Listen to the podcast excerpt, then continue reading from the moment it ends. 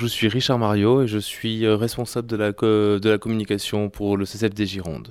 Euh, donc aujourd'hui, on, accueille le partenaire euh, traditionnel du CCFD qui vient cette année du Guatemala et qui travaille donc sur à la fois l'éducation et la formation de communautés paysannes sur place, mais aussi de lutte contre l'accaparement des terres. En quoi le CCFD soutient tout au long de l'année ces actions?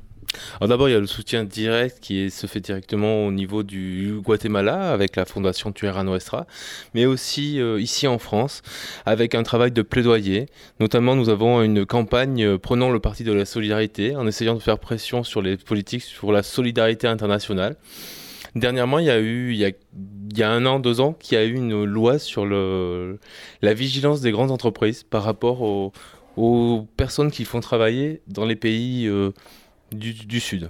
Pour éviter qu'on ait euh, une entreprise textile au Bangladesh ou euh, euh, agroalimentaire ou agro-industriel au Guatemala qui sur place ruine la situation des habitants. Tout à fait. Donc maintenant, les grandes entreprises ne peuvent pas dire on n'était pas au courant.